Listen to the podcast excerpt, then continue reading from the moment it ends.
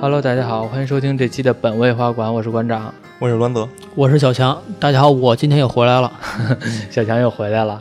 上回给我们录的是斯坦福监狱实验，对，其实我看了一下你上回录的那期那个数据啊，大家还比较喜欢这种纪实性的文学，我觉得还是比较喜欢纪实，因为我听完了之后也感觉挺有意思的，那期我也听了两遍的。其实我呢特别喜欢这种，嗯、根据真实事件改编的一些电影，嗯一些东西。啊，有的时候经常会觉得现实比电影更精彩是吗？那今天带来的肯定也跟这有关了。啊。对，嗯，呃，先给大家介绍一部电影吧，叫《细尾》，不知道有没有观众看过？嗯，我估计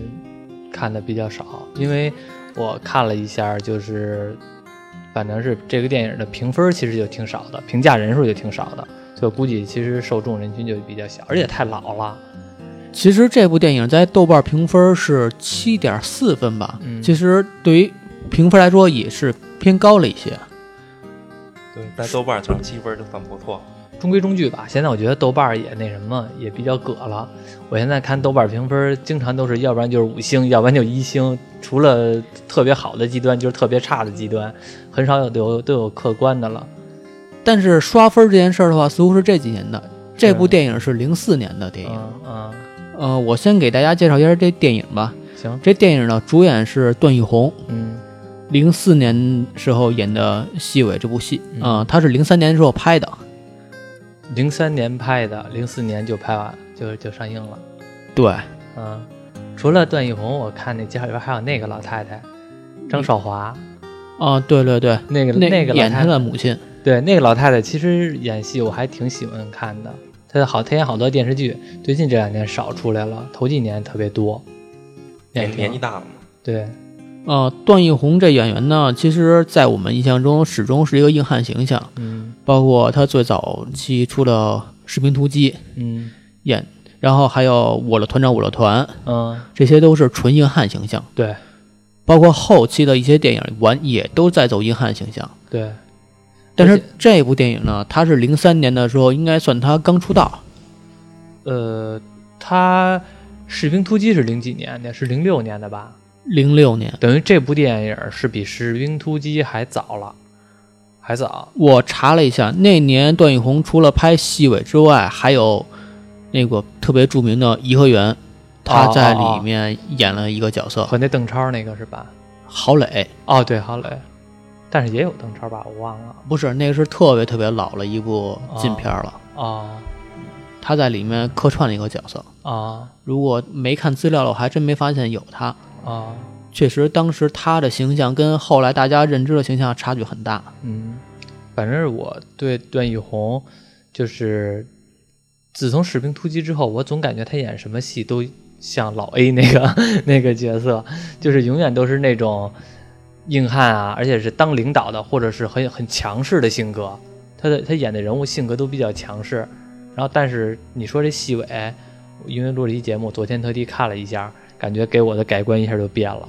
是演的特别懦弱、特别胆怯的一个人，前面前浑身期是病。对，前期是就跟那个什么似的，跟就是很很病态的一种状态，但是演的确实很棒。我记得有一次他参加鲁豫有约，当时鲁豫对他一段采访也说过，说当时他演细尾演的特别的好。嗯，是是是是演的特别好。然后他说，当时他拍完细尾之后，嗯，经过三四年的时间才恢复过来精神状况，他入戏太深了。我看也是，我看他那个资料采访资料也是，他拍细尾的时候，就是感觉这个人已经进入到细尾这个真真正的这个人物当中了，而且是甚至都有可能走一些极端的变态心理了。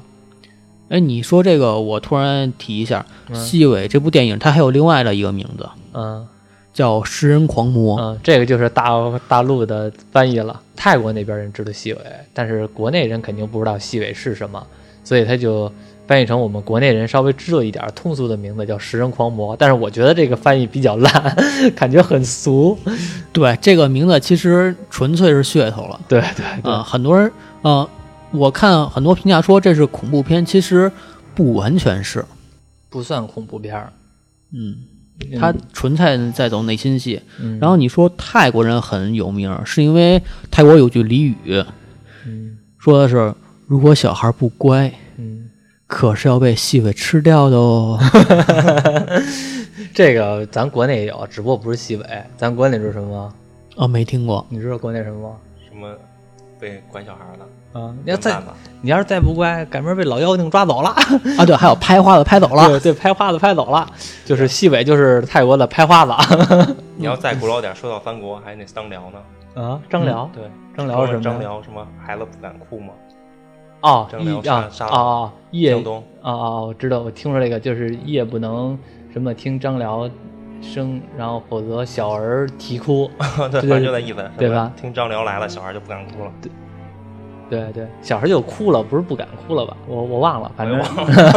有有没有什么一句俚语能概括这句话呢？没有，就是张 辽吓有人一。句四个字的，有一句什么？哦，那词儿好像叫张辽只啼，嗯意思就是江东那边小孩儿晚上老哭老闹，嗯然后父母就拿张辽吓唬他，说张辽来了，嗯那孩子就不敢哭不敢闹了。 啊，哦，那在我们蜀国这边，我们是张飞只提，张飞只啼，反正全是我们老张家人。嗯嗯，张飞能喝断桥，我知道，啊、对，张飞属于拆迁办的，估计吓孩子也没问题。好吧？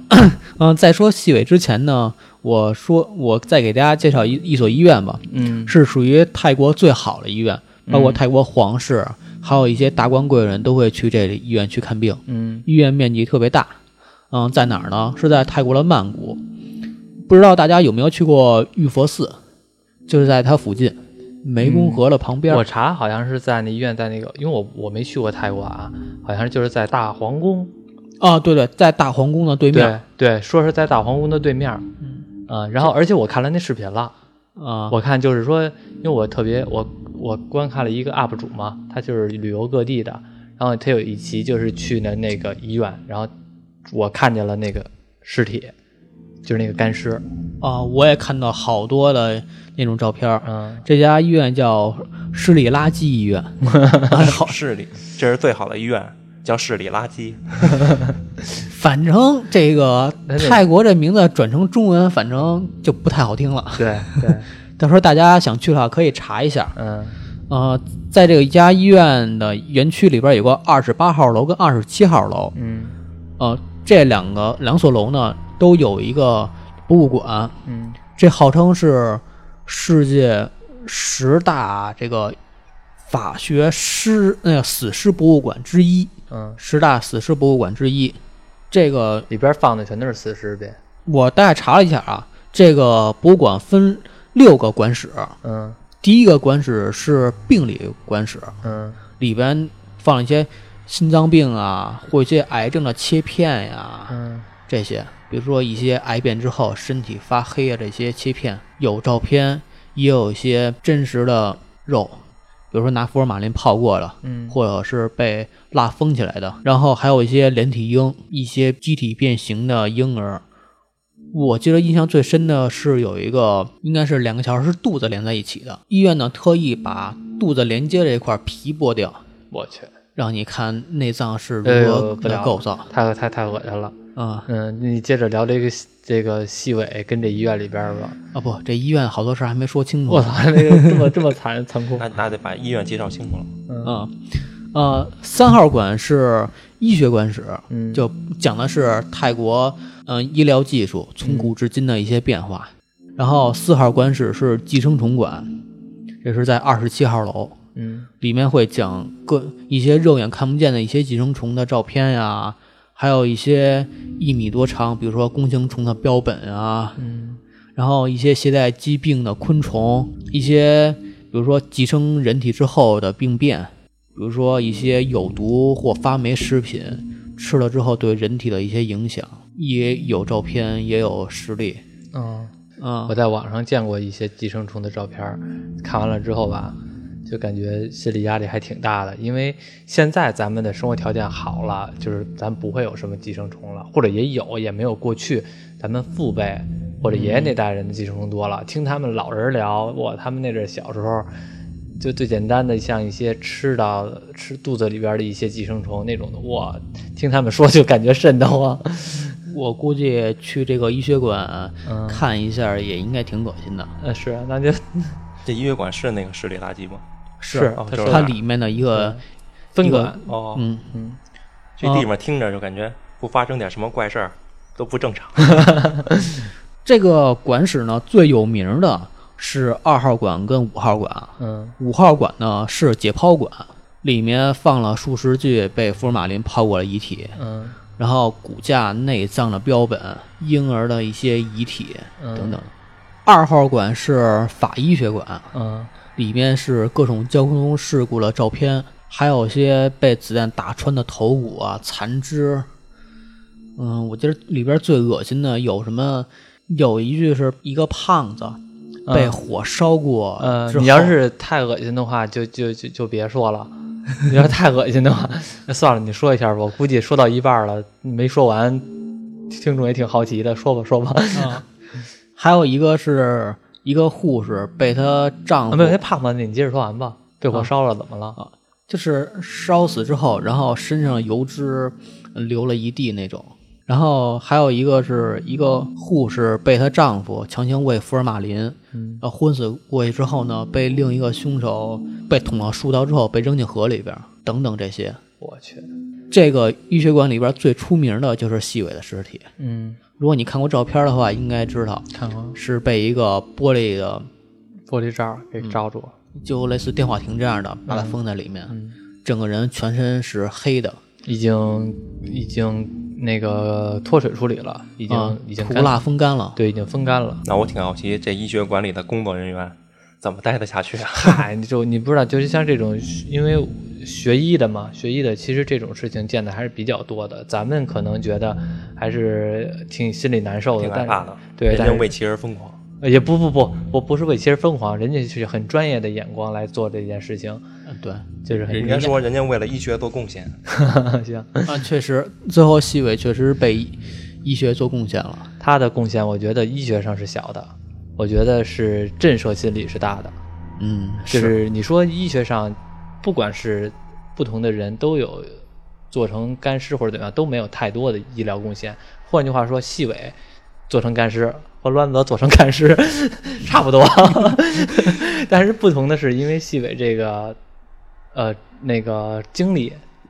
导致这个呃震威慑作用肯定要比栾泽大。所以你你放心，不会给你做成干尸。我会诈尸找你。等我诈尸那天，拍一条窗户。 为什么细尾这么出名呢？嗯，因为细尾吧是泰国第一例连环杀人案，是吗？他是第一例啊。对，啊，应嗯应该算是泰国建国后已知的吧，第嗯一例连环杀人，而且是不仅杀人还有吃人。嗯、现在大概讲一下细尾的经历吧。讲一下。其实细尾都他都十都十多分钟了，刚讲，我一直就是要这些我一直等着呢。掉他们，啊，前面铺铺的满满的再讲。嗯全满满满满的悬疑。行，讲吧。大概讲一下细尾的经历吧。其实细尾这人吧，他不叫细尾。嗯如果你看过电影或一些纪录片，你应该知道，这人呢，他也不是泰国人，，对，他是中国广东汕头的。他原名叫黄立辉，对，这个我们经常看一些变态杀人狂，或者是偶尔电视上我们经常会看到谁谁谁杀人狂，什么香港或者怎么样的。其实说句实话啊，听国内的这些凶手还是比较少的，就是对就是国内的凶杀案，就是能拍能有能做成文娱作品的。其实还真是比较少的，这个肯定是也有一些关系，具体是什么就不说了。然后那个呃，这个电影因为是是中泰合拍的中。泰合拍的，而且泰方是占一个主要的呃发起人，嗯，所以说其实可能呃我们能知道这这段事情。广东汕头的一个普通农民，对，嗯，他出生在二十年代左右。嗯，就是一九二几年吧，对嗯一九二七年出生在一九二七年，哦，你特意查了是吧？嗯，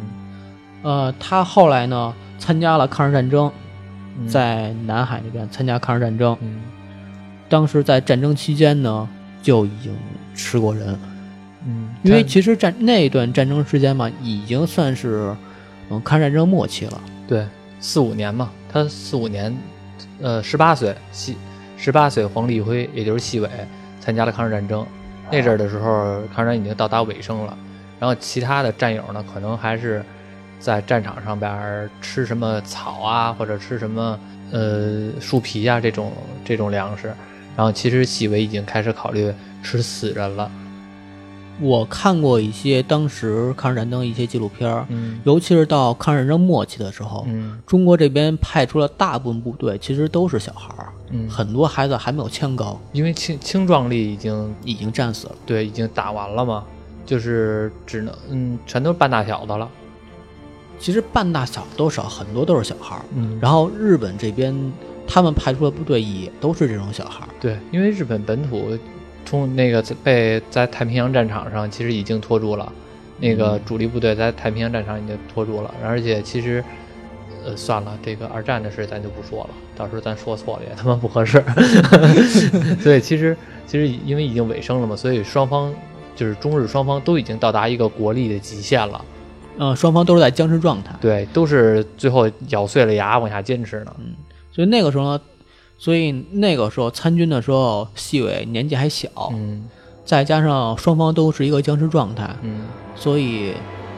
对他的人生啊、一些价值观啊，肯定会有相当大的影响。嗯包括他在战场上呢，看到大家吃草跟树皮啊，嗯就包括说吃尸体这件事儿。嗯其实当时在战场上，很多人都在吃尸体，不光是他。我觉得电影里边有一个镜头是，呃，他的长官让他去吃尸体，嗯，说这样可以壮胆儿。我也不知道能不能说。其实有些的评，有些的资料吧，说的并不是他的长官，说的是一个僧人跟他说吃这东西啊，但是有的说的是长官。我觉得这个具体是谁跟他说的，我觉得有可能啊，我估计有可能是真的是长官跟他说的，但是有，但是为什么变成了僧人跟他说的，肯定是一些政治原因。这么多版本吗？我怎据我听说不一样啊？嗯，你说的据我听说，细维小时候身体不好，老有病嘛，嗯是他妈就用他死人的肝脏给他熬水喝。对，你说这也对，哦，你说这也对，这个是电影里边讲的一段是，吗呃，这你说这也对，因为他是小的时候他有病，嗯他妈呢就觉得就是说吃这些人心熬成的水能给他治病，但是呢他那阵儿并没有说吃人的意识，到后来在战场上边，当他真的吃人的时候，他才把这个意识给激活出来。其实对这个故事吧，我是怎么看的呢？就比如说细伟在战场上吃人这件事儿，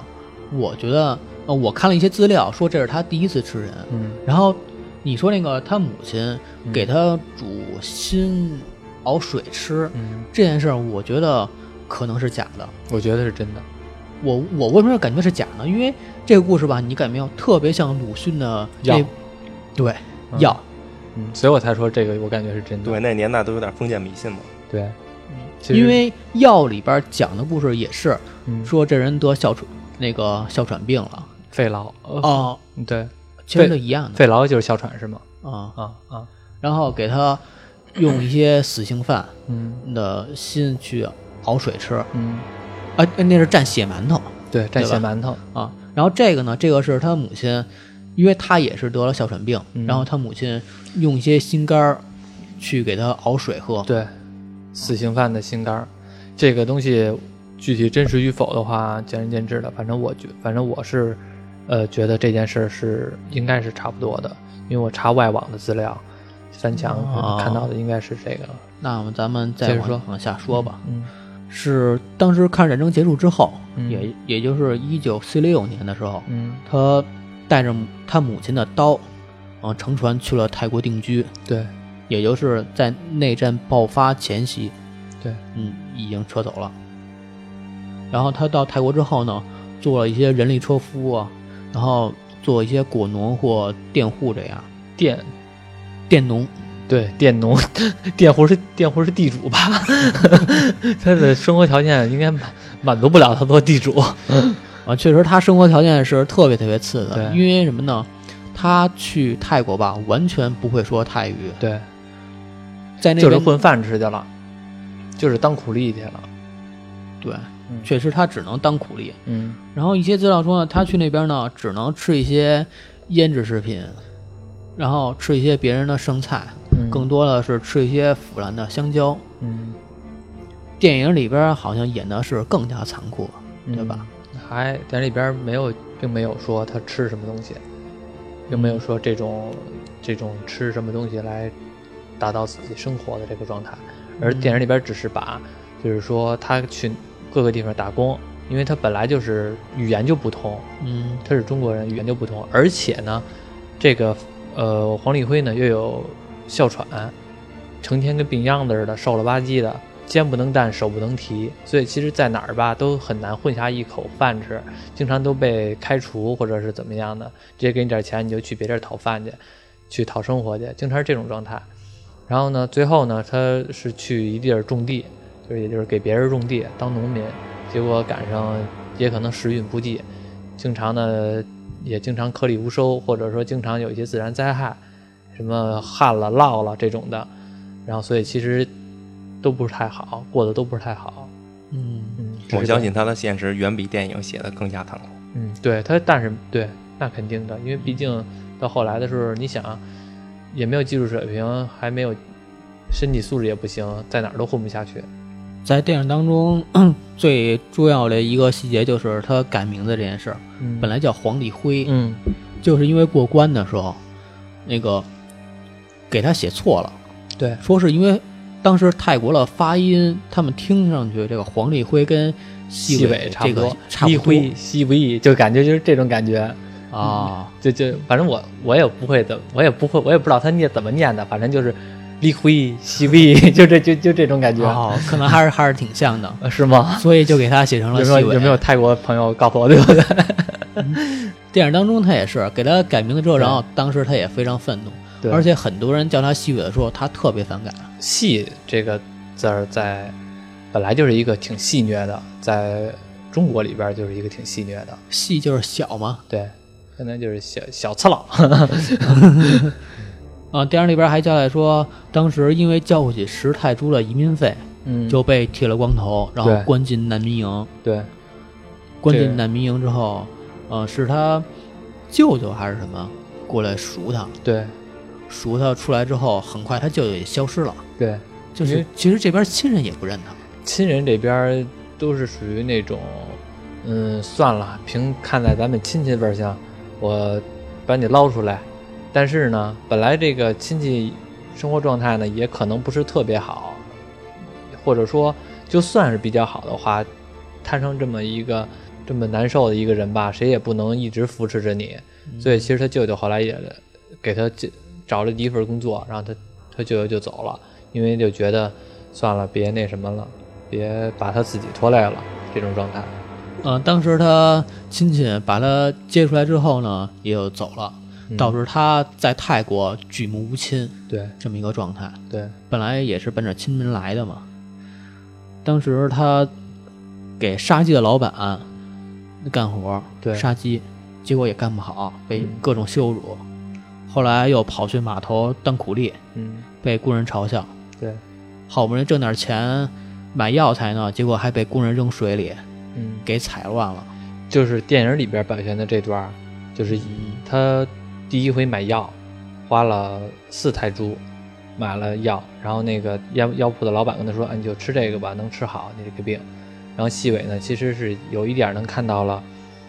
光明的感觉，结果一出来就被他的同事、工人同事就戏谑嘛，就来回把这药扔，来给扔到脏水里边了。这一段儿，段奕宏演的真特别厉害。看这段儿的时候，我真感觉就是一个人性的转变，就真不一样了。当时他拿到药的时候，第一反应是伤心，是哭，是绝望这种状态。你能感明显的感觉到他的绝望状态。当绝望到头了，药已经拿不起来了的时候，他扭一个扭一个脸，把手挡住一下脸。下一个镜头，其实就明显的感觉到这个人物的性格转变，从绝望到达了恨，这个状态特别明显。这应该是他第一次电影中中是第一次转变。对，有一种走向极端的恨，对这个世界、对这个社会的恨意已经到达极限了的状态。但当时他还没有爆发。嗯、第二次呢，是因为他 在泰国这边跟他关系特别好的一个小女孩儿叫梅，这个小女孩儿呢，嗯，经常会送给他花儿，对他也经常会插在头上。对毕竟在举目无亲的情况下，这个小女孩算是他的一个精神支柱。嗯，后来在一次睡觉做噩梦的时候，其实就是其实就是战后，他因为他是参加了那抗日战争嘛，其实就是战后应激反应发作了，然后那个他那个做噩梦的状态把小女孩给误杀了。当时我看到很多的一些剪的片段啊什么的，都夸他最后抱着梅痛哭这一段演的是特别特别的好。那段是确实也挺也挺棒的，因为人在伤心到极限的时候，可能没有太多的语言化，嗯他就是表情或者是说手足无措的状态，所以说段奕宏把这段演得特别好。因为我看那段儿，就包括那个小女孩儿，虽然说演的是具尸体，但演的也特别好，嗯、那为什么就像尸体， 尸体我也会演，你不信我待会儿你演一个。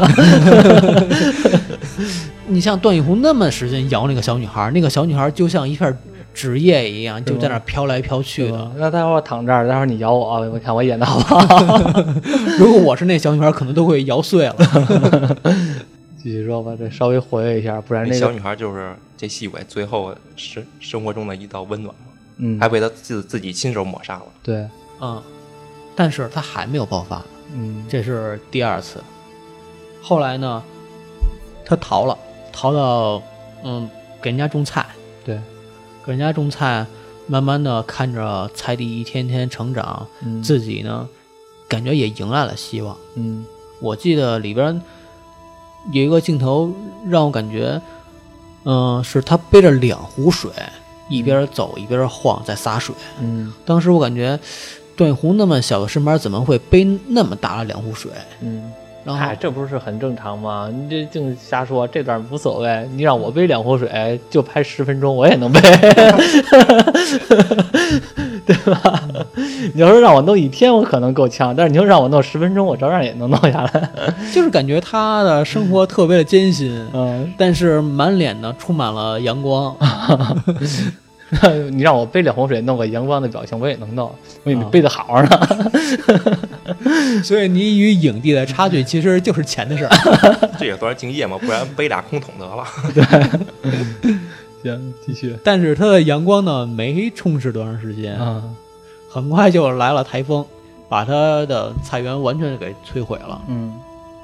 这个时候，在电影第三次反转之后，这人终于爆发了。终于爆发，他觉得错的不是他，是这个世界。嗯 对对，今 这年个世界对不起他。嗯再说一下当时，呃，当时警方这边吧，这个是我查资料是一九五四年四月十日，也就是细伟来这边呢，已经快十年了。对，有一个八岁小女孩儿在路上应该是撞见了细伟，然后被逃脱了，对，第一次作案，第一次作案戏也没有成功。呃失手了。对，同年，对，嗯继续说。然后一个月以后呢，在铁道旁，警方发现了一个十一岁的小女孩儿，嗯，心脏和内脏全都消失了。对，这个时候完全引起了泰国警方的注意。嗯一年以后呢，接二连三的又死了三名六岁至十岁的儿童，嗯，而且内脏也完全消失。作案手法一样，嗯，先割喉，然后取内脏，听着有点像开膛手杰克。内脏被吃了。这个时候呢，引起了社会全面的恐慌。嗯但是警方因为当时也没有什么指纹啊，各种甄别手段，嗯，所以警察也没有效效一九果。上二二二十世纪五十年代，其实它它的侦破手段吧，还和现在肯定是没法比的，所以它的其实破案率，呃，肯定没有现在高，而且它的手段像指纹采集，包括说血液样本的收集这种的都没有现在高，差很多，所以其实它很难来侦破案。嗯，再加上那个年代，本来细伟他又生活在农村嘛，对而且五十年代的正好是世界冷战啊，对，然后各地逃荒的人数特别的大，嗯，其实警方也很难查。对，虽然警方没有线索，但是最奇怪的是，细伟这段时间就完就之后再也没有作案，嗯所以判断当时细伟其实这个人虽然说身体有病，但是他脑子还是非常清楚的，知道有警察在查他，他销声匿迹了。但是坏人他总会有露出马脚的时候。嗯三年之后呢，他再次作案了。这次犯案比头三年之前更加严重了。他不仅要杀人、取内脏，而且还对尸体呢肢解、焚烧。在这期间又杀害了三名儿童，嗯，六名了，对，六名了。当时我说第一次犯案的时候是五四年，对，到五八年的时候，他杀害一名男孩儿，嗯，在焚尸的过程中呢，被死者的父亲发现了，然后被抓获。电影里边差不多也是这个节奏，也是被，也是他最后焚尸的时候，其实被被捉到一个现场，电影里好像是因为他那把经常用来杀人的刀，嗯，也暴露就了是他行他踪，从国内带来的那把刀，对，暴露行踪了。然后，一九五九年九月十七日的时候被执行枪决，嗯，判处死刑。六年的呃五年的时间，他杀了六，他杀了六个孩子，嗯，而且他投进他去泰国的刚开始并没有作案，而是在泰国待了十年左右，嗯他种地就种了八年，嗯种地就种了八年，种了八年后，然后他种了八年地，然后从第一个案子到最后一个案子，历经五年，杀了六个孩子，嗯，而且当时惊动了泰国的最高指挥官，就是说，因为在泰国的时候那段时间不只有细伟杀人，其实不只有他杀孩子，还那个还是有别人其实，在全世界各地，我觉得都很乱嘛，都就很包括咱们是看过了香港啊、台对湾啊，，其实都很乱。但而且就是那段时间，其实已经有连环杀人手出现，但是呢，因为细伟是一个中国人，所以其实呃，泰国的警方吧，想把呢所有的这种连环杀人案。尤其是杀婴的这种、杀小孩的这、杀孩童的这种案子，全都按在细伟身上。他自己承认杀了约六个孩子，就是说可肯定大于六个孩子，但是他究竟杀了几个，其实不太知道。你刚才说是警方对他有些栽赃，呃，不能说有些他肯定是杀了，但是有一些嗯像警方想把一些没破的案子也推到他身上，也推到他拿结案啊身。上，让他结让他来结案。对，因为据说那个细伟被枪毙之后，还是有孩子被杀害。对，细伟他死了之后，依然会有孩子死死亡。那也就是细伟他可能没杀六个是吗？不不不，他绝对杀了六个了，这六个是绝对他杀了。那你说多余的案件是没算在这六个案件里边吗？对，就是细伟他肯定是犯了这六个案子了。然后呢，他死了之后呢，依然会有杀孩子的案件，等于是说在同时期，除了细伟，还有别的人也犯案子。还有一个犯人在拿细伟做掩护，对，哦，是这意啊。思。因为这六个案件呢，是因为都是细伟杀人，杀完之后承认的，啊抛尸、取心、取肝儿对，取心取肝，啊，而且然后回熬熬成汤， 啊，对听着就恶心。对，不知道那栾到这还喝汤呢，你你有没有放一点儿什么料？其实，在电影里边儿，他为什么来取心脏取肝？其实电影里边也交代了，就是因为他他想母亲想起他母亲了。他母亲嗯在当初他哮喘的时候，他母亲就愚昧嘛，所以就给他做心心肝汤，真的是人的心肝汤，从死刑犯里边挖出来的，回去给他做，相当于药引子。你经常看什么东西，鲁迅先生那部《药》那个小说，人拿血馒头蘸啊血人血馒头，这个就是拿心肝做药引子啊来治他的肺痨。结果呢，他就是做这件事儿，而且呢，他在当兵的时候，然后那个甭管是和尚吃跟他说人，壮胆儿，啊对，还是还是首长跟他说吃人吃人心壮胆，他就觉得他自己懦弱，他觉得自己的不够强大，人的本性不够强大，他需要强大自己，武装自己，所以他通过吃人心肝来武装自己，强大自己，这个是他的一个目的。而且我觉得这个人在电影里边儿，我说实话啊，我感觉把细伟还稍微美化了一点。啊，洗白洗的太多了。本来这是个杀人狂嘛，对，因为为什么我说美化了一点呢？因为他在杀他的那个码头康大包的时候，你刚才说的那个美那个小女孩的时候，嗯给他演的是他在睡梦中，因为战后应激反应把那个美那小女孩杀死了。但是其实我觉得不太可能，你你在干睡什么？你第一眼应该是先睁开眼睛嘛。就算是 不睁开眼睛，你在睡梦中，我不认为一个小女孩跟那儿来回叫，来回这个人还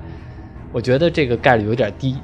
所以我不认为这个是他的是他失手来给杀掉他的。呃，这很很难说嘛，因嗯为对于你想十几岁的孩子就开始去当兵，然后在尸山血海中爬出来，嗯已经是万幸了。其实这段经历对他人生心理影响实在太大了，嗯，肯定有很多那种，呃，战后的这种心理疾病对，一但直是困扰他。但是我但是有可能就是说，他的心理开始扭曲，或者是说他自己想把自己来脱罪的一种途径，说什么第一个是失误杀的，这个我感觉这个概率比较大，因为那你说这个失误杀的，那后边那六个呢， 对吧？后边那五个呢？ 你为什么失误杀一个，你后边五个全都是在计划中的了？后面开始就怨天尤人。 对，啊其实这个还是有点儿稍微带点儿洗白的感觉，而且我觉得可能是这样的噱头更大一点儿，因为你想，你直接演一个杀人魔王，肯定没有一个先从一个正常人，我们平常人慢慢慢慢转变成杀人魔王，听起来好像很有意思吧？ 所以他这个有可能是这个，有道理，如嗯果上来就演他怎么杀人，那完全是一个 B 级片的套路，对，就是相当于我们当时看那个香港那些老片子，人肉包子铺。 对，人手叉烧包，对，就那种感觉了，直接就是上来杀人魔王了，他没有一个心理转变，其实感觉还是差点事儿，这可能是电影的套路而已。嗯、说他第一次杀人的时候，说是本来是想抓一个八岁的小孩儿，嗯结果那小孩儿跑掉了，嗯，也就是对第一次他败露行迹。对，呃，电影里边演的话，他是第一次杀人，杀完人之后是有很强的内疚感的。这个电影吧，我看的时候吧，它的台词特别的少，就是这部电影我感觉一个半小时，我看完了之后，我感觉这个台词儿，我要是拿 Word 列出来，它的里边所有台词儿，我估计可能连一百句都没有。啊，那就几张纸啊，特别少，真的台词儿特别少，大部分的纯靠演技了是吗？大部分全都是那种无声的演技或者表现来展现出来的，这还全是细伟的性格嘛，嗯，他话少，啊全是他性格老实啊。就是导对，确实也没错儿，所以他这个台词特别少，把这个呃其他人的对的对的台词也特别少，不止细伟，其他的那些客串角色也特别少，可能就是说把这个沉默的羔羊的这种感觉吧，你不觉得这细伟特别像咱前几期那个致命玩笑那小丑吗？都开始是一老实懦弱的一个生活的一个嗯嗯小平民，嗯，只有这样的故事情节才有意思生活的吗？只有这样的故事情节才有意思，对，谁天生就是个坏人啊？嗯谁天生生下来立志当个杀人狂啊？那个，而且这个电影里边还有一个就是时间线，看着有点儿别扭。这电影里边有点别扭啊，为为什么？什么呢？因为你要看这电影，你不会感觉它是一个生活十多年的故事，你就感觉生活在几，你就感觉生活在生死了一两个月的时间线，因为它在里边没有说只有几段有时间啊，呃，也有可能是这个原因。我看那个电影里边，它并没有说那个，因为是泰国的字儿嘛，我有可能看不懂， 它上面出了一些电影里边那些字幕，泰国的，比如说一九四六年，细伟来到了来到了这个泰国，但是后边的呢，他在种地种了几年，没有没有这个说明中文中文的说明，所以你会感觉，它虽然是一个跨越了十多年的一个故事，但是其实看的时候好像就是发生在几个月的时间，人物的变化没有特别明显，而且他们的本来台词就少，细伟又是一个沉默寡言的人，你没感觉他的生活条件或者说的他的生他的生活状态有什么特别明显的变化？哦，明白了，啊你说的应该是至少虽然说电影台词少，但是它场景的调度应该多一些。比如说刚开始七尾是个光头，那嗯经历了十多年之后，他应该是一个披肩发。对 对，不管是不是披肩发，就是十年前是光头，十年后还是光头，十年前穿那件衣服，十年后还是那件衣服，就是这种状态，你就没明显明显没有感觉到时间的周期的状态，可以解释啊，他生活压力大，不长头 发，他穷，没钱买衣服。越来越秃呃是吗？但是他衣服也应该掉色吧？ 就是感觉这个有两个问题。然后我其实还是比较喜欢张少华这个老老老演员的，嗯，其实我觉得他演的还是挺有意思的，演的还是挺好的，把细伟他妈的那种，因为救自己孩子，觉得给孩子治病，突然间一下的目露目露凶光，盯着死刑犯要杀血死刑犯那种感觉，电影中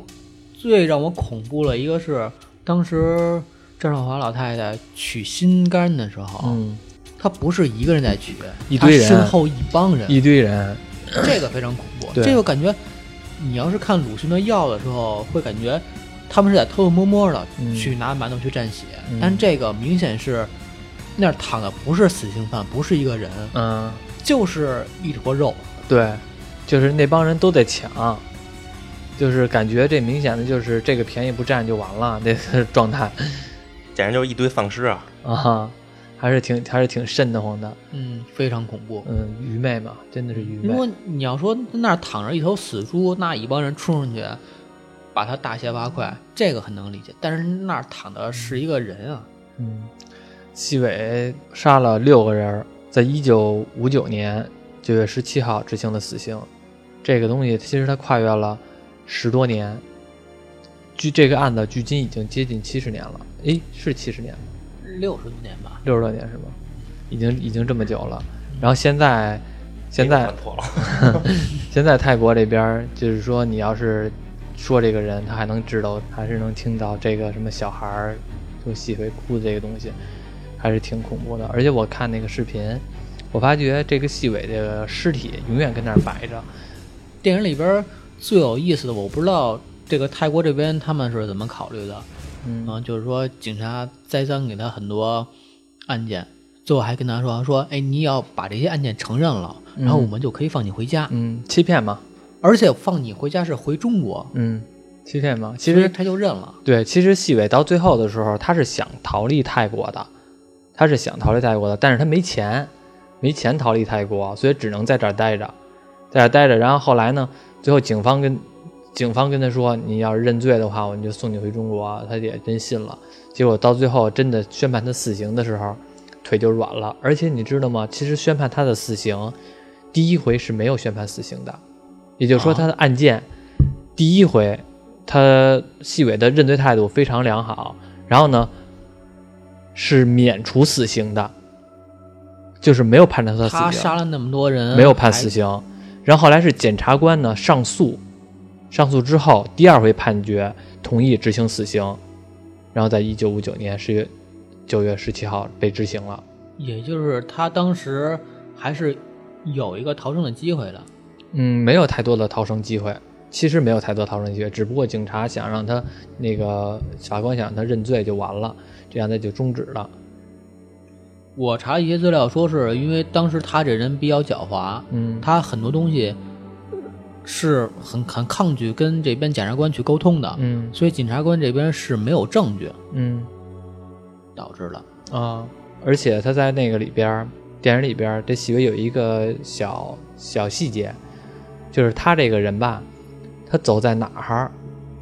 他都拜佛，因为我们知道泰国的佛像特别多，嗯，其中有一个小孩儿，他刚开始去泰国的时候就遇到佛像就，就双手合十就来拜佛，就可能是祈祷自己的母亲能稍微的生活好一点儿，自己的生活能正常一点儿。但是后来呢，他习惯性的见着佛就拜，见着佛就拜，甚至有一个孩子在山洞里边直接当着佛像就给宰了。然后那个那个镜头还是挺挺冲人心智的，因为你想直接的他拜了一辈子佛，最后佛也没帮他， 佛也没佛没帮你就算了，他还得当着佛杀人、杀杀孩童。就是这人他